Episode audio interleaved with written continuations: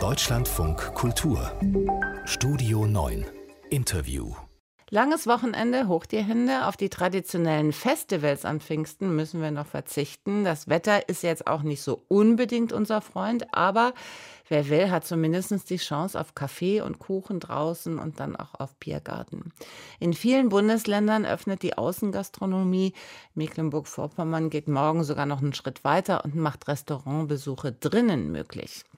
Nach den langen Monaten fühlt sich das nach meinem Empfinden schon etwas fremd an. Daniel Kofal ist Ernährungssoziologe, lehrt an der Uni Wien und leitet das Büro für Agrarpolitik und Ernährungskultur APEC. Guten Morgen, Herr Kofal. Guten Morgen. Endlich wieder essen gehen, aber mit Auflagen, also Abstand, Test und oder Impfung. Ist das noch die Ess- und Genusskultur, wie wir sie kennen? Es ist jetzt eine Ess und Genusskultur, wie sie sich in den letzten, äh, 1,5 Jahren, ähm, geprägt hat. Also, ähm, es ist natürlich nicht, ähm, völlig vom Tisch, was wir davor über Jahrzehnte hinweg, äh, kultiviert haben, aber es ist jetzt natürlich ein ganz entscheidender Einfluss, äh, dazugekommen und es ist auch eine lange Phase der Enthaltsamkeit, äh, der Askese, könnte man geradezu sagen, äh, jetzt, äh, hinzugekommen. Und da müssen wir jetzt eben uns, äh, neu an diese Esskultur herantasten und entdecken, ähm, was davon noch da ist und was wir, ähm, äh, wiederbeleben wollen. Wie denken Sie, wird dieses Angebot denn angenommen werden?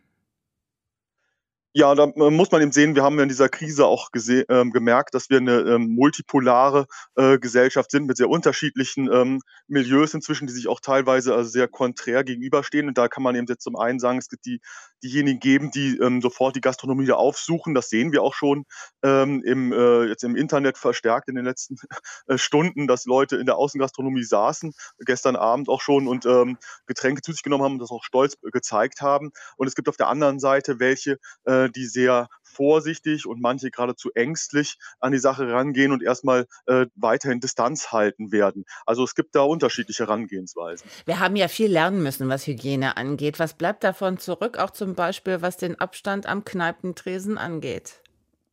Ja, das ist ähm, wirklich eine spannende Frage. Es wird auch spannend sein, äh, das ähm, von Sta Land zu Land, äh, von Region zu Region zu beobachten. In manchen ähm, Ländern, in manchen Regionen da ist uns die Leitung kaputt gegangen. Wir versuchen ihn mal anzurufen.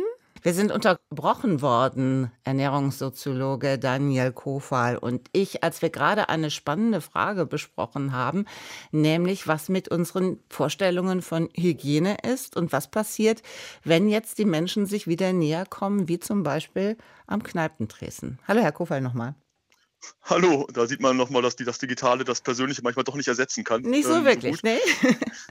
Aber genau, also was die Hygienefrage anbelangt, da kann man eben sehen, dass wir ähm, regional, äh, national ähm, da nochmal genau hingucken äh, müssen, äh, uns abwarten müssen. Wir sehen ja bisher auch schon, dass es Regionen gibt auf der Welt, wo die Distanz ähm, sowieso ähm, etwas war, was man eher gepflegt hat. Ja, da hat man eher Abstand gehalten. Wir kennen das aus Japan oder aus skandinavischen Ländern. In anderen Ländern, Regionen war es schon vorher so, dass man eher eng beieinander gesessen hat. Mag das in Bayern im Biergarten gewesen sein oder in Brasilien, äh, wo man auch näher beieinander steht. Und so wird das auch jetzt äh, sein, äh, vielleicht aber auch im milieuspezifisch, dass die einen auf jeden Fall gerne wieder zusammenrücken wollen. Ich habe gestern mit einem Kollegen aus Tel Aviv gesprochen, der mir erzählt hat, da sind die Leute auch schon wieder ganz eng beieinander, da wird auch schon wieder in den Raucherkneipen geknutscht, ähm, also etwas entspannter, aber die Israelis waren ja auch sehr diszipliniert beim Impfen, ähm, während es in Deutschland durchaus sein kann, dass wir sagen, okay, ähm, äh, es bleibt vielleicht erstmal eine Distanz, eine Schwelle dabei. In Deutschland, den USA ist sowieso gerade so eine Debatte immer am äh, Laufen, äh, wie nah man sich kommen kann,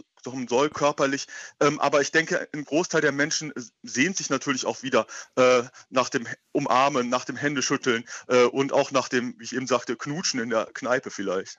Welche neuen Genuss- und Esskonzepte, wo Sie gerade das Knutschen angesprochen haben, können Sie denn erkennen, die gekommen sind, um zu bleiben? Ja, also da kann man ja sagen, es hat sich tatsächlich einiges entwickelt. Es war auch in gewisser Weise an manchen Stellen Innovationsschub da.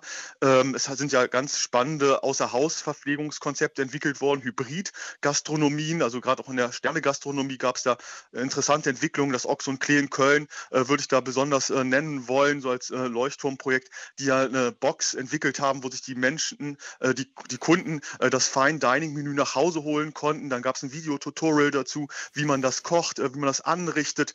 Ähm, es gab ähm, eine richtige Weinbegleitung dazu. Und ähm, ja, da war eigentlich das Restaurant, das Ochs und Klee, so ein bisschen zu den Menschen äh, nach Hause gelangt. Und ähm, das ist eben ein anderes Fine. Ich denke nicht, dass das das ursprüngliche, das, was wir vor der Pandemie kannten, dass das dadurch ersetzt wird.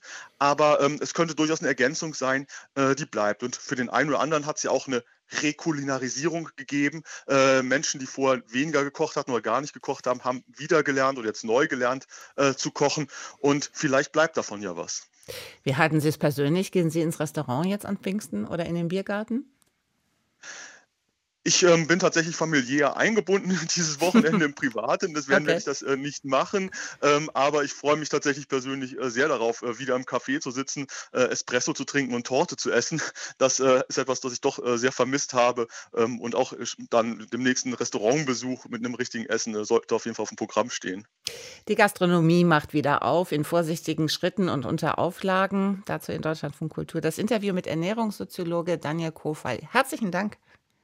Ja, gerne.